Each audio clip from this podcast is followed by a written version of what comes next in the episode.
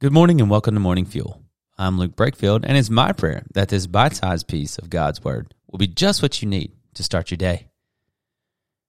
Proverbs 13.1 says, A wise son responds to his father's discipline, but a mocker doesn't listen to rebuke. Now, when I was a child, I never really understood the truth of this simple statement. This is going to hurt me more than it hurts you. Truthfully, it's because this statement often came when discipline was required to correct a bad behavior or because of the ramifications of some decision I had made. Now that I'm a parent, and if you're a parent, it's easy to realize the truth of that statement. Not only that, but if you had a parent who required you to listen and act under their direction in response to the fear of punishment or correction, then you understand this statement as well now that I am a parent, I've grown to understand the purpose of discipline more than ever. So let's think about those two perspectives of discipline. First, the perspective of the child. Discipline is something to be avoided at all costs. At first, it's something that hurts you because of something you did. The further you grow and mature in life, it begins to weigh on your actions and decision making to the point that you think about what you're doing either before or during or even after your action. There are ramifications to everything you do. Often it doesn't stop us or the child from acting.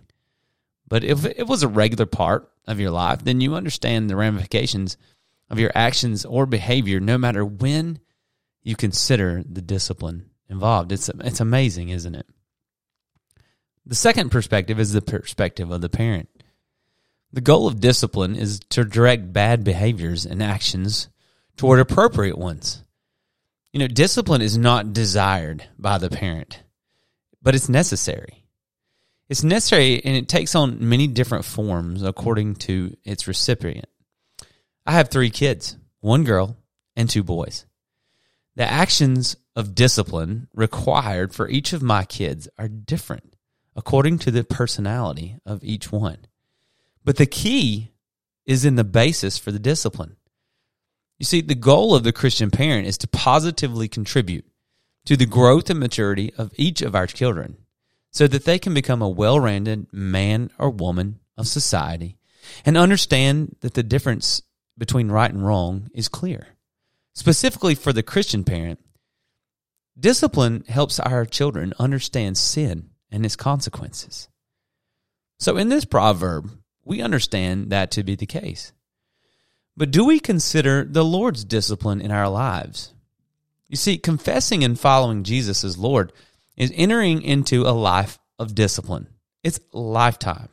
We call it discipleship.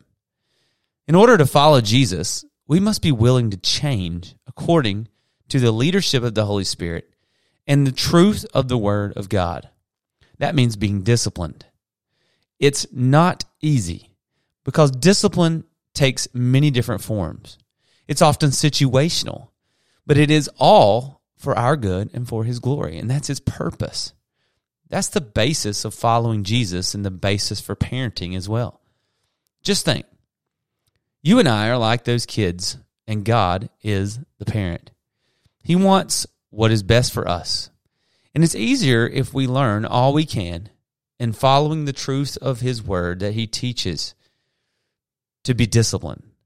This proverb says that a wise person listens and responds to discipline. So the question for us is this Are we listening and responding positively? That's the challenge. But it's not a burdening challenge because we know that as a believer, this is for our ultimate good and for His glory. That's the life that we've entered into in this relationship with Jesus a life of discipline. Discipline is very important. It's important that we continually grow and respond to it. God, as we walk with you daily, help us to see where we need to change our lives as you discipline us in different ways. Help us to see your actions in our lives and how that in turn can make us more like Jesus, because that is our goal as your disciples. In Jesus' name, amen.